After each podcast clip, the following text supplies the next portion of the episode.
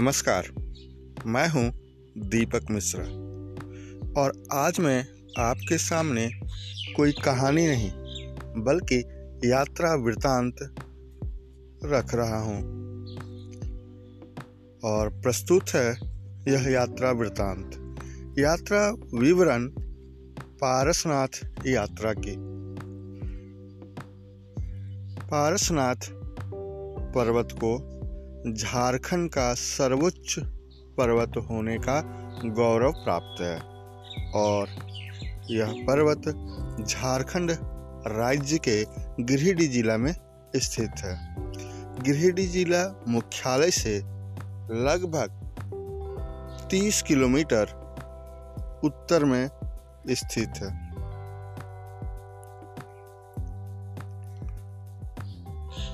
पारसनाथ पर्वत एक और जहाँ झारखंड के प्रमुख पर्यटन स्थलों में शुमार है, वहीं सबसे बड़ी बात जो इसे पूजनीय बनाती है, वह यह कि पारसनाथ पर्वत जैन धर्मावलंबियों के 24 तीर्थंकरों में से 20 तीर्थंकरों का निर्वाण स्थल है। न केवल तीर्थंकर, बल्कि तीर्थंकरों के साथ समय समय पर असंख्य मुनियों ने यहाँ साधना करते हुए मोक्ष पद को प्राप्त किया। यही वजह है कि इस पर्वत के कन कन को पूजनीय माना जाता है और यहाँ दर्शन और वंदना करने देश विदेश से भारी संख्या में श्रद्धालु यहाँ पहुँचते हैं। पर्वत की तलहटी में बसा है मधुवन नामक गाँव। यहाँ कई जैन मंदिर व धर्मशालाएँ हैं। इन्हीं धर्मशालाओं में आकर श्रद्धालु रुकते हैं और अगले दिन पर्वत की यात्रा करते हैं।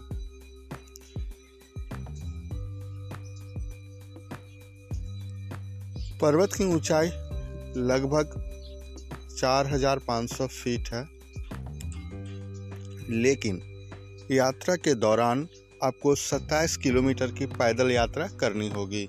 9 किलोमीटर चढ़ना होता है।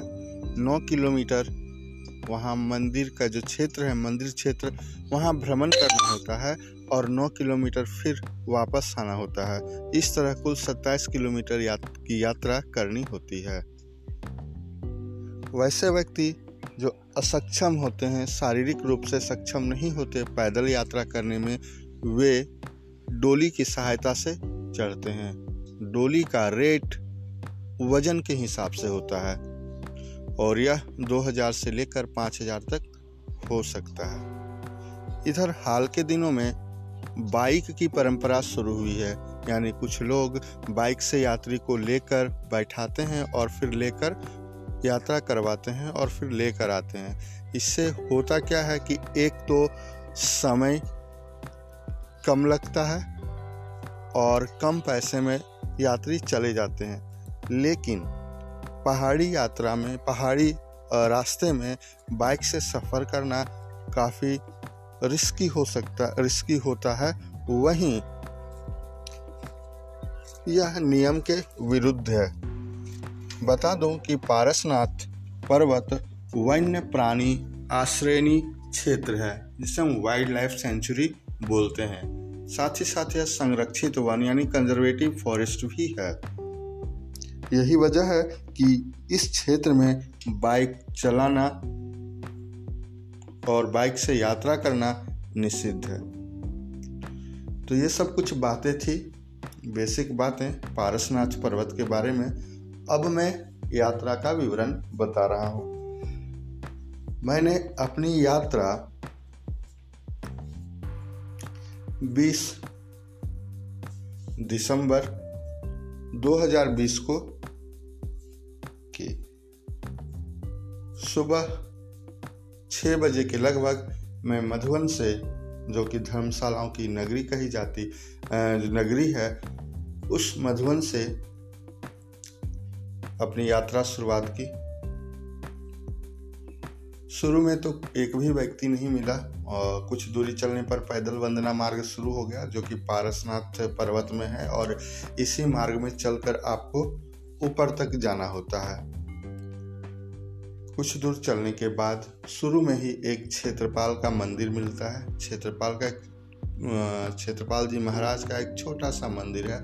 लोग यहाँ पर मत्था टेक कर आगे बढ़ते हैं। लोगों पर का यह विश्वास है कि अगर आपने यहाँ से पूजा दर्शन करके प्रार्थना कर अपनी यात्रा शुरू की तो आपकी यात्रा निर्विघ्न पूरी होती है। आगे बढ़ते ही जगह जगह किनारे किनारे यात्री शेड और वन विभाग के बोर्ड मिले, जो हमें यह बता रहे थे कि यह क्षेत्र, संरक्षित क्षेत्र है, वन्य प्राणी आश्रयणी में आता है और तरह तरह के निर्देश दिए गए हैं कि कैसे एक व्यक्ति वन की रक्षा कर सकता है, वन्य प्राणियों की रक्षा कर सकता है और साथ ही एक खास, एक बोर्ड खास कर संकेत दे रहा था कि कहीं भी इस क्षेत्र में अगर किसी को हाथी का झुंड दिखाई देता है तो वहाँ न जाए, ना हाथी को छेड़ें। यह खतरनाक हो सकता है। तो इस तरह के बोर्ड थे शुरू में ही जैसे ही आप 50 से 100 कदम चलते हैं, चढ़ाई इतनी तीखी होती है होती है कि सांस फूलना शुरू हो जाता है, यानी शुरू में ही थकान महसूस होने लगता है। इस ठंड के बावजूद शरीर में गर्मी आ गई थी। लेकिन धीरे धीरे धीरे चलने के बाद फिर जब शरीर अभ्यस्त हो जाता है तो फिर परेशानी कुछ कम हो जाती है। और लगभग एक माइल चलने के बाद, यानी एक माइल हम डेढ़ किलोमीटर कर सकते हैं। डेढ़ किलोमीटर चलने के बाद एक मंदिर आता है। मंदिर का नाम है कलिकुंड तीर्थ धाम और यह एक इसका परिसर काफ़ी बड़ा था और इस परिसर में 21 जिनालयों की जिन आलय, यानी जैन मंदिर मंदिर की श्रृंखला है। तेईस जैन मंदिरों की श्रृंखला थी इस मंदिर परिसर में और एक मुख्य मंदिर था। यहाँ प्रवेश करने पर भी मुझे मात्र दो दो तीन तीर्थयात्री ही दिखाई दिए। अभी चूँकि ये कोविड का दौर चल रहा है तो बहुत कम लोग आ रहे हैं। तो दो तीन यात्री ही थे। बाहर कुछ डोली वाले थे। जैसे कि मैंने आपको बताया, कुछ वैसे यात्री जो शारीरिक रूप से असक्षम होते हैं चलने में, वह डोली से जाया करते हैं। तो डोली उनका इंतज़ार कर रहा था बाहर, वे अंदर मंदिर के अंदर गए और वह दर्शन करके वापस आ रहे थे। ये दर्शन करने के बाद फिर मेरी यात्रा आगे की ओर बढ़ती है। मैं आगे बढ़ता हूँ। आगे बढ़ते बढ़ते लगभग दो किलोमीटर के बाद मुझे एक ऐसी जगह मिलती है जहाँ चार पाँच दुकानें हैं। इसमें एक दुकान खुली थी और ये सब दुकानें कभी चला करते थे, क्योंकि इधर 22 मार्च के बाद लॉकडाउन के कारण यात्रियों का जो आवागमन है पूरी तरह ठप हो चुका था तो फिर दुकानदार अपने अपने घर चले गए थे और उनकी जो ये दुकानें हैं अब विकृत रूप ले चुकी है, यानी केवल खंभा, लकड़ी का खंभा, बाँस, बल्ली, यही सब बचा है और जो रूप था दुकान का, वह खत्म हो चुका है। और एक दुकान खुली थी, बस उसी के बगल में एक नाला बहता है, जिसे हम गंधर्व नाला कहते हैं। एक छोटा सा, जिसे हम वाटर स्ट्रीम बोल सकते हैं, एक नाला बह रहा, नाला बह रही थी। वहाँ भी कोई नहीं था। इस दुकानदार के अलावा। और दुकानदार का कहना है कि अभी यात्रियों का आगमन, आवागमन काफ़ी कम है, बहुत कम ही यात्री पैदल आते हैं और कुछ आते भी हैं तो बाइक से चले जाते हैं और बाइक का एक अलग रास्ता है। फिर वहाँ से मैं आगे बढ़ता हूँ। अब यहाँ से चढ़ाई थोड़ी सी तीखी होती है और चलने के बाद लगभग डेढ़ से दो किलोमीटर चलने के बाद एक बार और एक नाला मिलता है इसे शीतल नाला कहते हैं। यहाँ का भी माहौल कुछ वैसा ही था। आ, कभी कभी इक्के दुके लोग मिल जाते थे। आ, बाकी पूरा क्षेत्र सन्नाटे के जद में था सर्वत्र शांति थी। शीतल नाला में भी नाला बह रही थी और वहाँ से सीढ़ी शुरू हो जाती है, सीढ़ियाँ। चूँकि चढ़ाई काफ़ी खड़ी है, वहाँ अगर सीढ़ी ना होती तो चलना मुश्किल होता। शायद यही वजह है कि वहाँ सीढ़ियाँ बनाई गई थी और सीढ़ियाँ काफ़ी हैं। लगभग तीन किलोमीटर आपको सीढ़ी से ही चढ़ के जाना होता है। और चलते चलते तीन किलोमीटर सीढ़ियों को पार करने के बाद अंततः मैं अपने गंतव्य पर आ गया था, यानी मेरी मंजिल आ गई थी और वह स्थल जहाँ आप पहुँचते हैं, शुरुआती स्थल पर, वह गौतम स्वामी टोंक कहलाता है। वहाँ मंदिर है, कई मंदिर हैं और वहाँ पर आपको एक बोर्ड दिखता है, यानी मार्गदर्शक जिसे बोल सकते हैं। वह बताता है कि आपको कहाँ कहाँ जाना है। तो जिस तरह से भक्तगण और यात्रीगण पूजा अर्चना करते हैं दर्शन वंदन करते हैं, ठीक उसी तरह मैंने भी किया और बोर्ड के अनुसार सबसे पहले मुझे चंद्रप्रभु टोंक जाना था, जिसकी दूरी वहाँ से तीन किलोमीटर की थी। तो फिर मैं चंद्रप्रभु टोंक की ओर मुड़ा और कई टोंक का दर्शन करते हुए मैं चंद्रप्रभु टोंक पहुँच गया। वह पर्वत के पूर्वी छोर में है। और वहाँ से दर्शन करने के बाद वापस मैं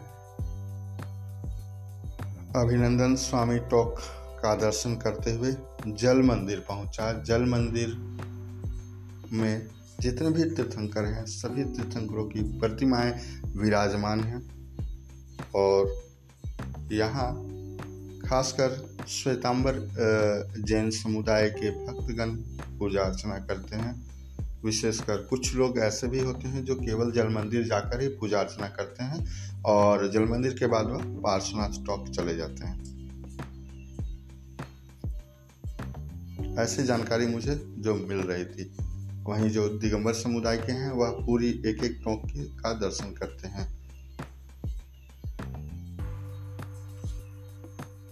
श्वेतांबर के भी करते हैं, लेकिन वैसे लोग जो अगर न सक्षम ना हो, अपने आप को असक्षम पाते हैं, वह केवल जल मंदिर जाते हैं, जल मंदिर से पार्श्वनाथ टॉक चले जाते हैं। ऐसी जानकारी वहाँ के जो कर्मचारी थे, वो मुझे दे रहे थे। अब जल मंदिर के बाद मैं पुनः वापस गौतम स्वामी टॉक गया।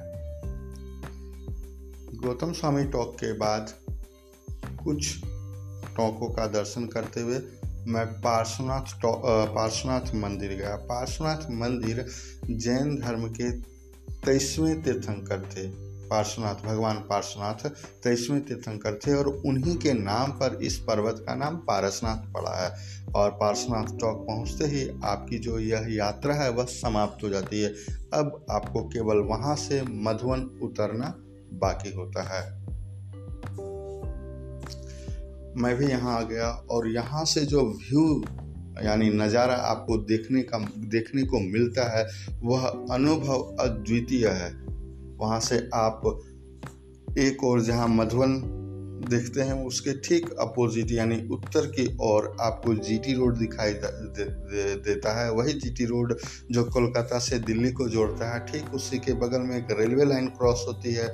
वहाँ से गुजरने वाली ट्रेनें भी आपको दिखाई देती है और कहीं कहीं बंदरों का समूह अटखेलियाँ करते दिखाई देता है। पक्षियों की चहचहाट सुनाई देती है कुल मिलाकर एक ऐसा अनुभव जो अद्वितीय है, जिसका वर्णन करना काफ़ी मुश्किल है।